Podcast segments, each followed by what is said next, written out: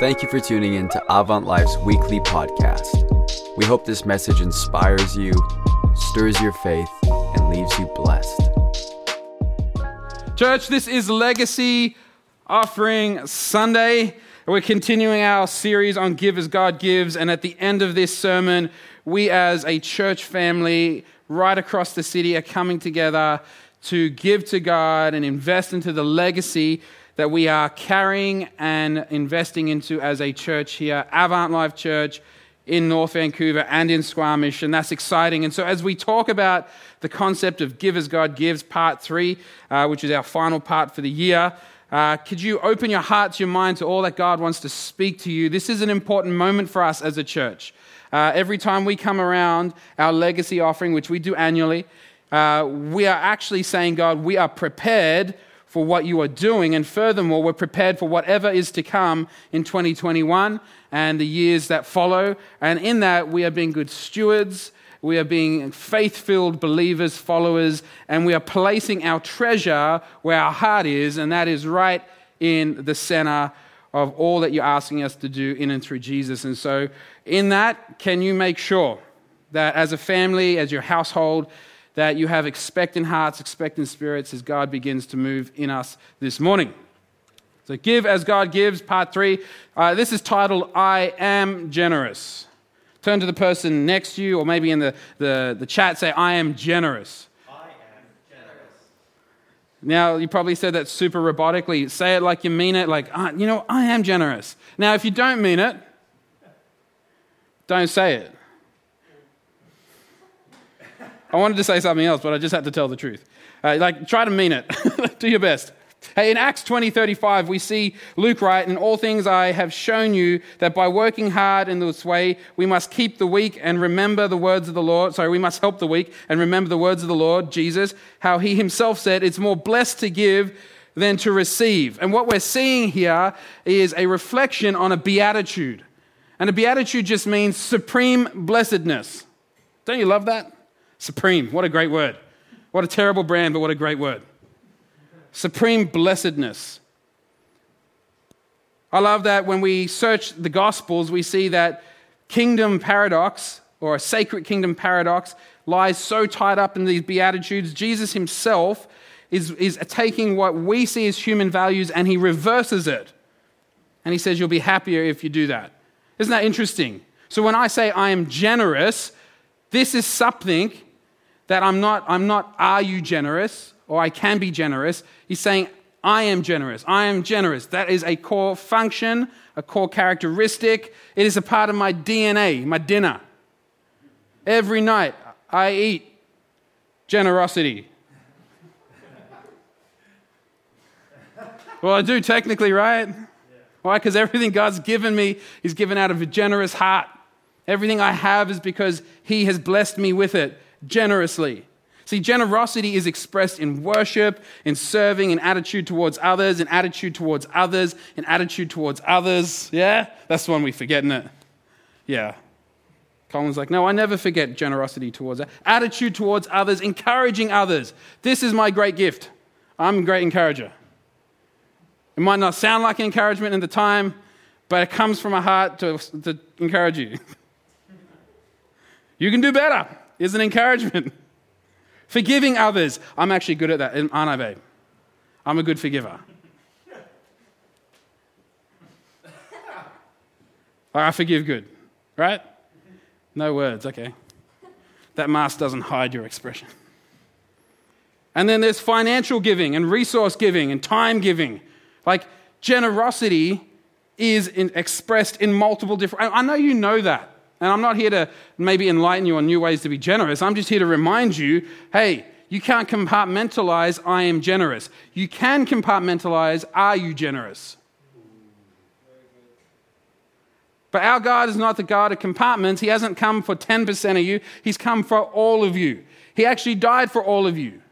And so, in that, I want us as a church to be able to say, I am. We are generous. It is a part of our DNA you know what I find interesting is that when we look at Beatitudes, when we look at what Jesus teaches, there is a give and take. For instance, you have to give to forgive. right? You can't take and forgive at the same time. We see here in Matthew 18 27, the servant's master took pity on him and canceled the debt and let him go. He gave to forgive. Isn't that interesting? He gave to this man and then he forgives this man. Like when we look at this, I've got to tell you, generous is something difficult to live through in your own strength. Human beings, we ain't generous naturally. But there's a call on our life. There's this desire for God to show in us his extravagant generosity. That's a part of your calling as a Christian extravagant generosity. We're going to read a story here. It's one of my favorite stories. Um, and it's going to really show what we're talking about when it comes to I am generous. It's found in the Gospel of John, chapter 12, verse 1 to 8. And if you have your Bibles with you, just turn to that and, and read along. It says this Six days before the Passover, Jesus therefore came to Bethany, where Lazarus was, whom Jesus had raised from the dead. Come on. So they gave a dinner for him there. Martha served, and Lazarus was the one of those reclining with him at the table. Lazarus just chilling with Jesus. Mary therefore took a pound of expensive ointment made from pure nard and anointed the feet of Jesus and wiped his feet with her hair. The house was filled with this fragrance of the perfume. Don't you love it? Maybe you don't. I like it when like Emma gets ready to go out or we're going to go on a date or we're coming to church and she gets ready and then she puts on her perfume and her perfume fills the room. And it just reminds me that I am so blessed to have a beautiful, amazing, intelligent, high capacity, forgiving wife.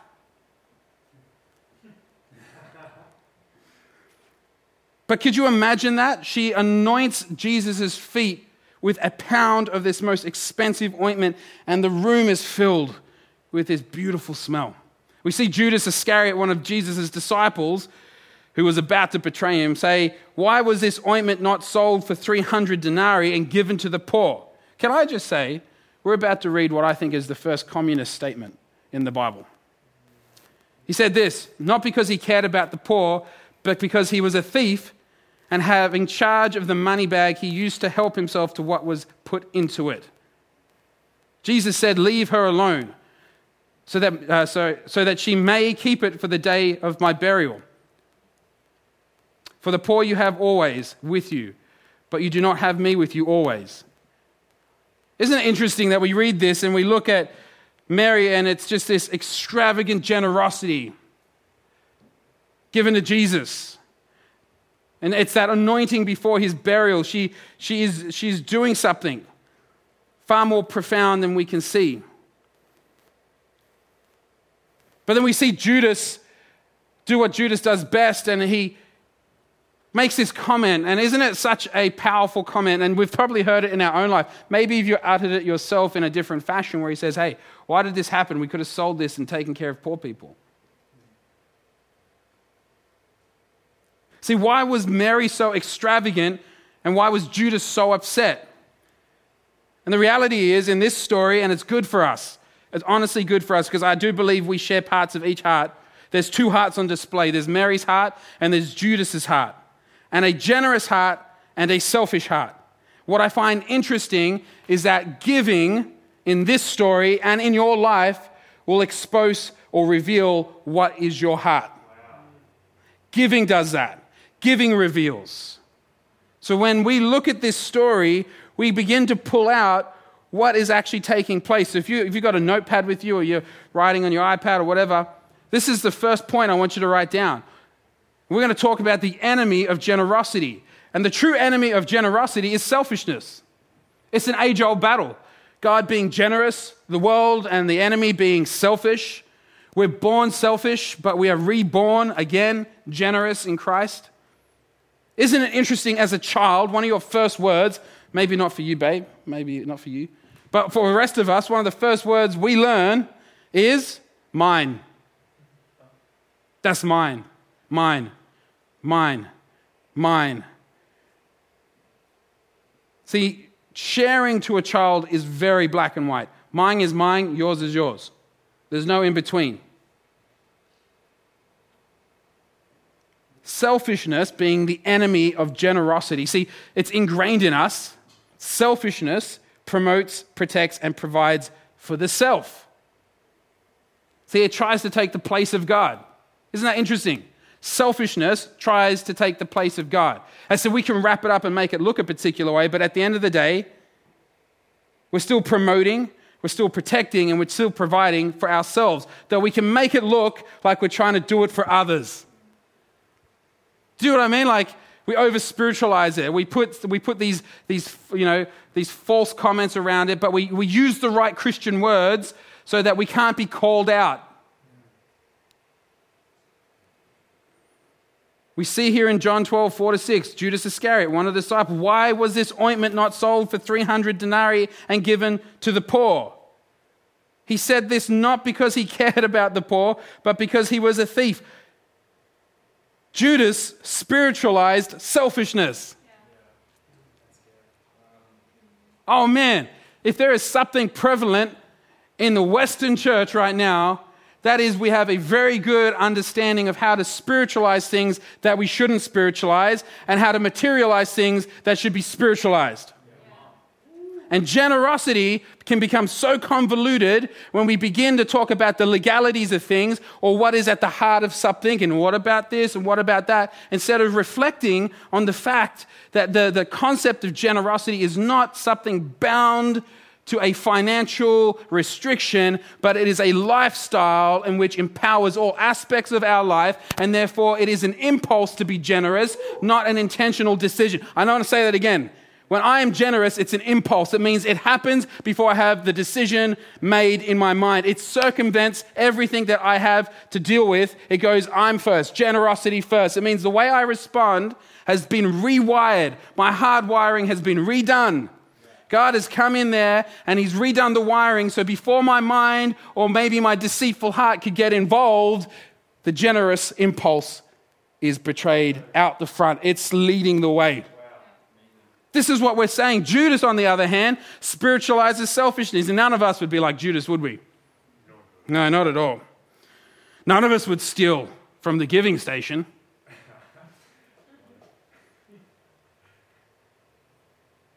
But I think we can all say that many of us have left money into our accounts when God asked us to give it somewhere. Many of us didn't go visit someone when we were told by God to visit someone. Many of us didn't pick up the phone and give the word of encouragement that God asked us to do. Many of us didn't give someone a place to stay one night.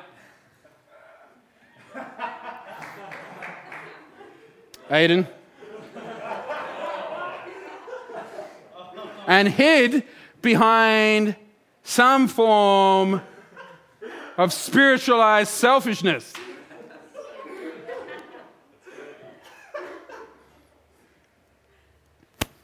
We read in Malachi 3 8, where we, sorry, will a mere mortal rob God? Isn't that crazy, that word? Will a mere mortal, I love that, would a mere mortal rob God? It's almost rhetorical, right? No, you shouldn't.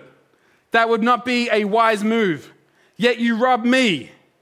But you ask, How are we robbing you? And God returns with, In your tithes and your offerings. In what I've asked you, asked it, what I've asked for you to bring to me, and your disobedience is robbing me. Isn't it amazing that our faith can move mountains and our disobedience can rob God? Wow. Wow. That's a crazy thought. Why don't you give to God your tithe and your offering? What is your reason? What have you spiritualized to help you deal with her disobedience? Man, I say that because I've been there.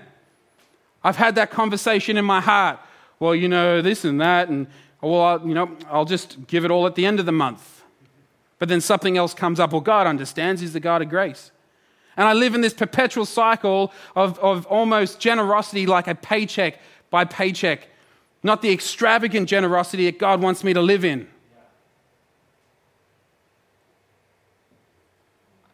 Can I encourage you right now that selfishness will always try to convince you that it is the best at promoting, protecting, and providing for you? But scripture tells us your encounter with God would have told you that there is no better promoter, no better protector, and no better provider for you than God Himself. No better. So the enemy of generosity is our selfishness. Let's talk about extravagant generosity. You would agree with me that our God is an extravagant, uh, extravagant God. He does this day in, day out. In Scripture, everything has detail. I mean, like, it doesn't have to be big to be extravagant, it has to be detailed. Does that make sense? Like, some of the most beautiful things in the world are beautiful because what has been done is almost unseen. It's not about making everyone know what you've done. And that's our God. Our God is an extravagant God. Extravagant means to show a lack of restraint. Maybe some of us are really good at being extravagant, just in the wrong areas. Some of us are extravagant in our love life, show no restraint. Some of us are extravagant in our words about others. Do you know what I mean? We can do better. That's a great word. What are you extravagant in? Because all I know is when I look at my God, when I look at the scripture, it can be bubbled down to God gave, which is a generous act of grace. God gave. So I should be extravagant in my generosity.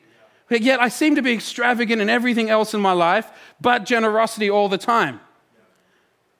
Now, I'd be the first to admit that I am not the best at staying focused. Now, I'm hearing what you're saying, but I'm also thinking a whole bunch of other stuff. There's been times, and Emma can testify, and I'm not proud of this, but I'm not ashamed of it either, where in the middle of a conversation, I'll just walk away not because I'm upset, I just had a thought. Usually it's not an important thought. Like, is there snacks in the cupboard? I'm not going to eat them, just want to check. what are we extravagant in? David sets the example of generosity for us in our wealth and influence as people. We see that in 1 Chronicles 21, verse 24, King David uh, replies to Araunah, and he says, No, I insist on paying the full price and will not take from the Lord what is yours or sacrifice a burnt offering that does not cost me anything or nothing. And he's talking about wanting to give an offering to God, and this man saying, You know what? I'm going to give it to you free of charge. You're a good king, you're a good person, I want to help out. But King David goes, No, I can't give an offering that hasn't cost me something. That's how it works. You know, David wanted desperately to build the temple for God, but it was actually bestowed upon his son Solomon to do the deed. But what I love about David is that instead of just going, well, it's not my job, it's my son's job, and sitting on his laurels, do you know what he did? David saves up, and I kid you not, in modern terms, he saves $21 billion worth of material wow. so that his son could build in his investment.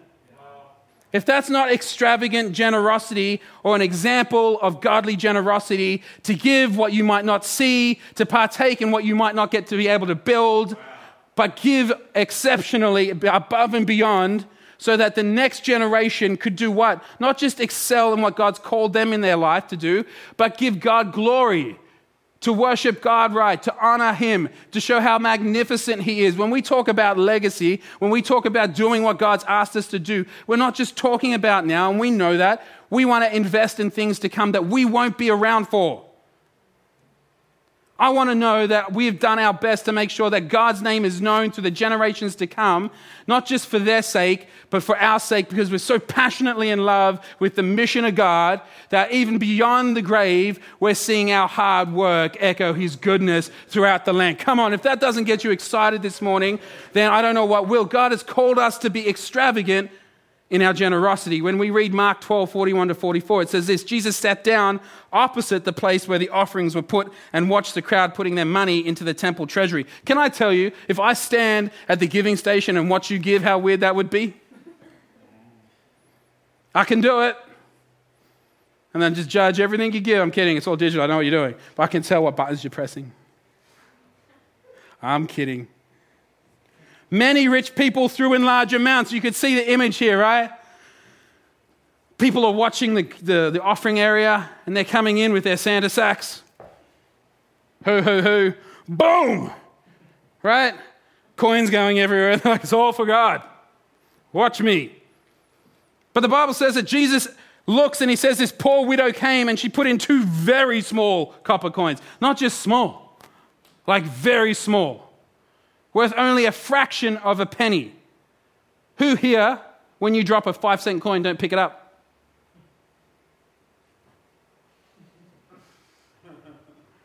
Yeah, it's true, right? Like, depends where it's dropped. What I find weird is the 10 cent coin is smaller here than the 5 cent coin, right?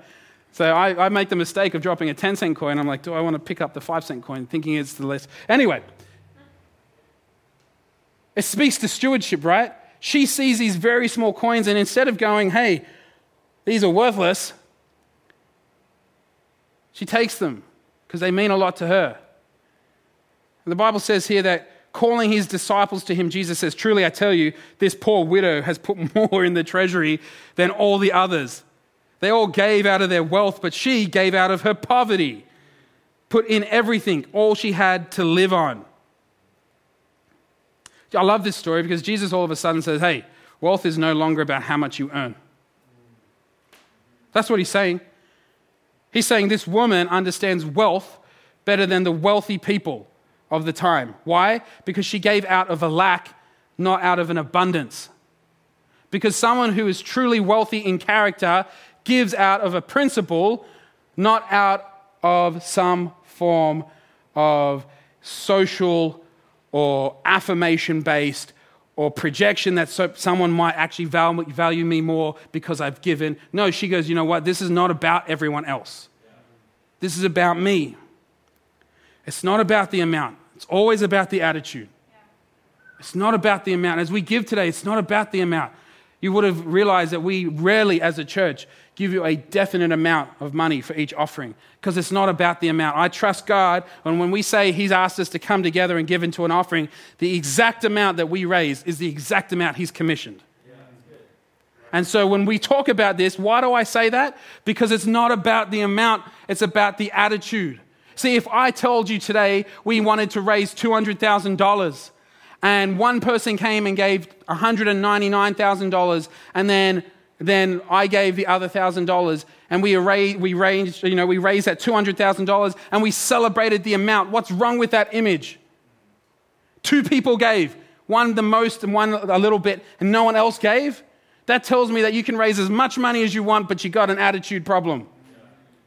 And what have you achieved? Nothing but financial gain. And the Bible tells us that God doesn't care about the money the way we care about the money. It doesn't mean the same thing that it means to, to Him that it means to us. And so when we talk about it, it's not about the amount, it's about the attitude. When Levi was younger, he is such, my son has a compassionate heart. I know this might sound weird, but he's just like his mum. He looks like me, but lives like her. He is a compassionate, and I, I remember he's younger and his sisters were younger. He had some coins. I don't know how he got his coins. There wasn't many. And we go to the shops and he says, Dad, I want to buy uh, Alice and Eden some, some candy. And I'm like, okay. I said, go pick your candy. He's got, because I'm like, you got money, right? Yeah, I got money, Dad.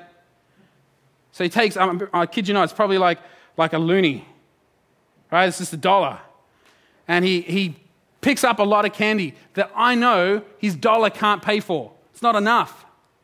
But you know what I find interesting?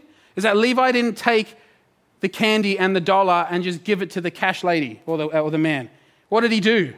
He brought the candy to dad, he brought the dollar to dad, and then he didn't ask any more questions. Think about that. What happened? What, what was probably more like $5, dad made up the $4 amount.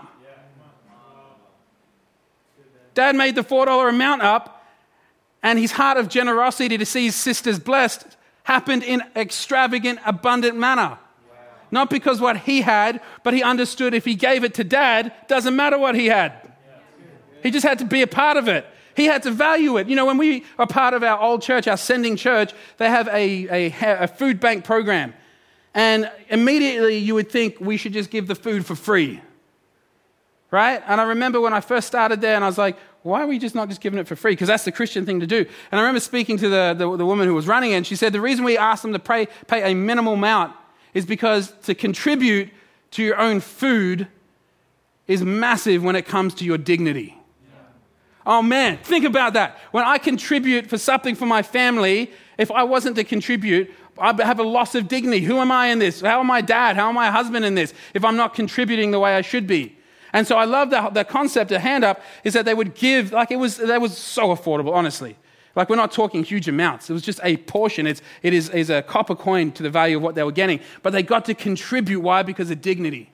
Can I tell you right now that God, a part of his extravagant generosity is to make sure that our dignity remains intact? That we don't become welfare dependent in everything that we do and we become lazy in it. And I'm saying that's happening to everyone, but we can be. Like as kids, we become like that. When everything's done for us, and then you leave home and you're like, How do I work the washing machine? Oh, the dishes need soap to get clean. Do you, do you, get what I'm saying? Like, we can become so dependent on generosity that's given to us, we don't know how to uh, you know, protect and instill our own dignity when it comes to our generosity and how we give to others.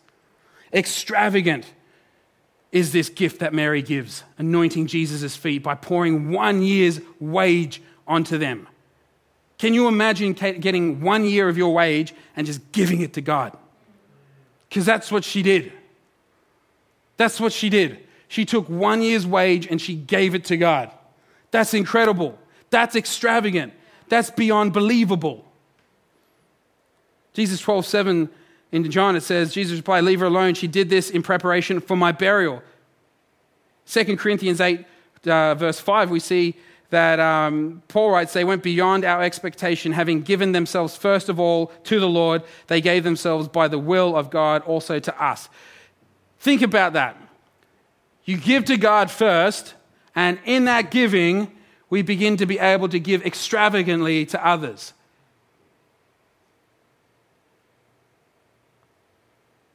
See, when you give of yourself to Him, the other steps follow. That's just how it works. Give to Him first. He says it. You got to give your first fruits. You got to give your tithe to Him first. You got to prioritize your heart with Him first. Because when your heart is centered and founded and strengthened and solidified in the things of God, in the heart of God, then everything else that flows from that well, which the Bible says runs deep, never runs dry. When it flows from the wellspring of life, then every other aspect of your life begins to permeate with generosity, begins to grow fruit in abundance, begins to sustain far greater uh, uh, a calling and a gifting than you could sustain in your own strength, begins to influence far further and far wider and far deeper in your community than you could ever have done in your own strength. Why? Because it comes from the source of the great extravagance that we need, and that extravagant source is our God. See, the most extravagant gift we can give to God is ourselves. I love that. You know, carry a few pounds. But that's an extravagant gift to God. It's good for your identity, hey? See, the Bible says that God takes delight in you. He takes delight in me. He even takes delight in Colin. You stretching or worshiping, Colin?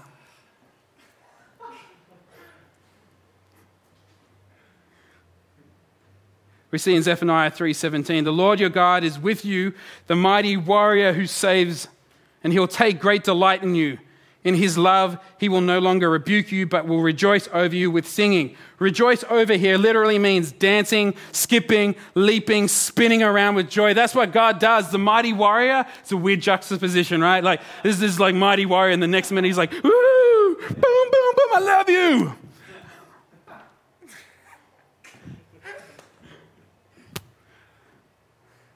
I love that. So when we're singing, He is my champion, He is my mighty warrior, the response is, Well, I take great delight in you. I dance over you right now. I'm spinning in joy because of who you are in my life. Right? That's the mighty champion warrior response of our God. He doesn't sit stoically and be go, oh, good. Very nice.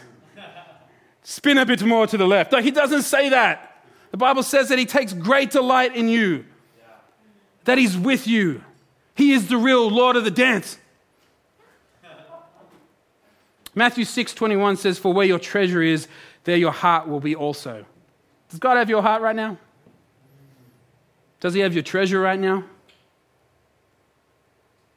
I love what Billy Graham said. He says, Show me a man's bank statement, and I'll show you where his heart lies.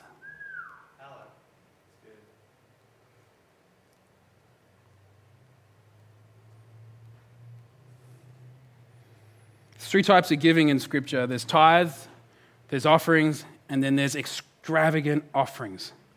Do you know most Christians actually never leave the first level of giving or, or actually ever start it? They never get to it.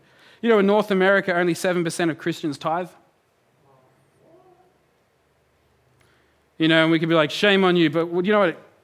Do you know that sort of upsets me? Not because they're not supporting what God's doing in their finances, but more importantly, that there's 93% of believers who will never get to experience the extravagant grace and generosity that was, that was paid for by Christ so that we would have access to it.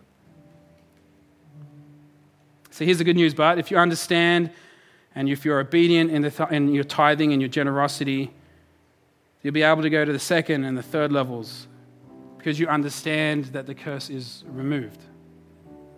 Bible tells us that in this process that heaven's windows open and he pours out favor and he pours out a blessing not in a give to get, but the blessing comes from the get to give. And this is why, because the reward of generosity is Christ.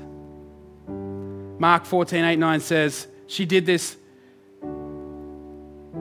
She poured perfume on my, my body before to prepare for my burial. Truly, I tell you, whenever the gospel is preached throughout the world, what she has done will also be told in memory of her. A woman who did not come to get a reward, but come to give one, gets confronted by a man who hated her extravagant generosity because he was a thief.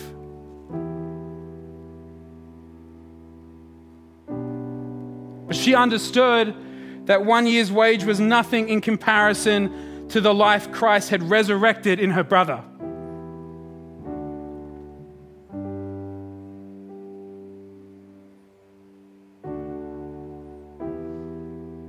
That it was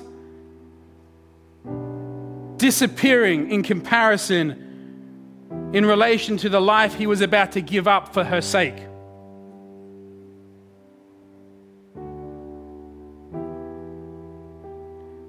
Grateful people are generous.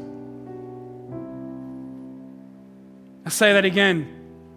Those who are grateful are generous. Last week we spoke that you've got to be reminded of what God is doing in your life so you can remain grateful because grateful people are generous. We have all been raised from the dead just like Lazarus. We all have a reason to give.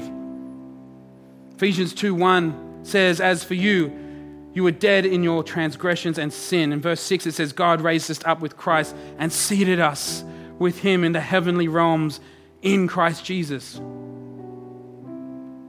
Selfishness is when you think giving to God means he owes you something in return.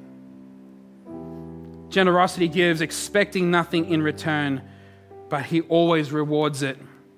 Hebrews 11:6 we see the author write, "He who comes to God must believe that he is and that he is a rewarder of those who diligently seek him. I love this. The word rewarder means to reward with extravagance, to give more than what is due. That's what it means. See, being rewarded is different from being blessed. And this is what I love God's reward is Himself. you know, Genesis 15:1, we read, After these things, the word of the Lord came to Abram in a vision, saying, Do not be afraid, Abram, I am your shield, your exceedingly great reward. God is our reward. Christ is our reward. What could God owe us when He has given us everything outside of our own means? What greater reward could we have than Him?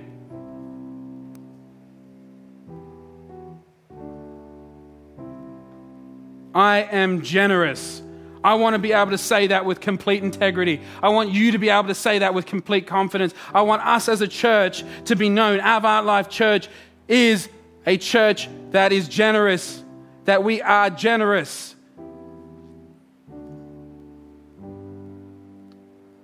I want to be known as a church that gives as God gives, believes and sees what God is up to, is not afraid, but we're audacious in our, our giving. We're tenacious in our, our pursuit of generosity, that we are putting others first over ourselves, that we are living the bigger life, not the smaller life. We're taking the higher path, not the low road. We're taking the narrow and not the wide highway. We are becoming what God has asked us to become, and it is a powerful nation, a priesthood, a royal priesthood who understands that in our generosity and in our obedience towards it, that we are making a difference here, now, and years to come. Today is our Legacy Offering Sunday. This is no small thing. This is a big thing. This is between us, us, and God. This us coming together. He's our Life Church family and saying, God, we're investing in your legacy. Far beyond what we might be able to inherit in our own life, we give to you right now. I spoke and I've communicated over the last few weeks what we're looking for, what we believe God is put on us as a church, a calling. And now there's some really practical ways, and then there's just really clear stewardship. We've been blessed as a church to have grown exponentially over the last two years, like very blessed. And furthermore, God has been so generous towards us. I look at this year of a pandemic and just the beautiful, beautiful response we as a church have been able to do, not because of us, but because of God. What He's given us in resource, what He's given us in people, what He's given us in confidence, what He's given us in sight and vision. Back in 2019, we would have no idea that when we were giving into the legacy offering, that we were giving into something that was going to sustain us through what the world will write as one of the most difficult most convoluted, most confusing year we have seen in a generation. Like history will talk about this year. And what I'm so excited about that as we reflect on this year as our church in history, we can say we did this strong. We did this with grace. We did this with excellence, a heart of worship. Why? Because the year before, we believed and we invested. As we've grown and as we continue to grow, it's become evident that probably as the lead pastor, Emma and I shouldn't be doing all of our accounts and administrational work and operational work in the church. And don't get me wrong, I love all that stuff. And we've, we've been happy to carry that as a part of our job. But as we get larger, as there's more people that need pastoring and discipling and leading, as we go to dual campus and more time is required in searching the word and what God is saying upon each location, then as a church, we need to bring in people that are skilled to support. And so, one of the things that we're hoping to raise funds for is to bring on an administration officer, someone who can support myself, do what I need to get done, done, so that I can spend more time pastorally caring for people. Some of you are like, is that a good thing? we'll find out that Emma and I can spend more time developing leaders and discipling believers. That we can help and continue to raise the great congregation that He's commissioned in Squamish. So that we can make sure that Matt and Amanda don't feel alone, but they have greater time and access to us. Why? Because I'm not doing budgets, I'm spending time with people. The second thing we want to prioritize, and we do this every year, is to put aside some of the money for savings. And I know we are the church that gets given buildings, claim it for the next. but we're also the church that has to renovate buildings. Right? I'm, I'm also believing we're the church that's going to invest in church planters in India and church planters in Italy. That we're not going to be stuck on the side of a mountain pretending that the rest of the world doesn't exist. And so I want to save for that. I want to prepare for that. I want to fill the storehouse. So when God says go, we can go not in some sort of limited response, but in extravagant and abundant, more than they could have hoped or imagined response. That people know that when Avant Life turns up, we turn up.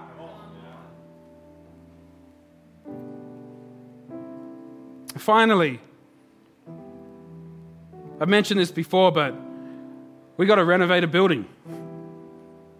Like God's given us a beautiful asset out at Squamish, and there's work that needs to be done there. We have a commitment to partner with Him. And just like I said, that when Levi brought me his dollar, but wanted something that was five times greater, can I tell you, as we come together today and we dream for something that might seem impossible, let's not look at the impossibility. Let's just take what God has given us and asked us to give, and let's see what Dad does with it. Let's see what He can purchase with our obedience. Let's see what He can resource with our faithfulness.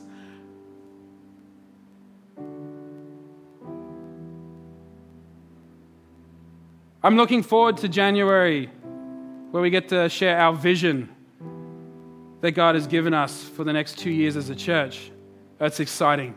Oh man, when, when Pastor Em and I prayed about it and when we got the word, I was excited. I was excited because I'm a brawler. I like to get stuck into a fight. And can I tell you, 2021 is going to be a great year for those who like to take a little bit more ground.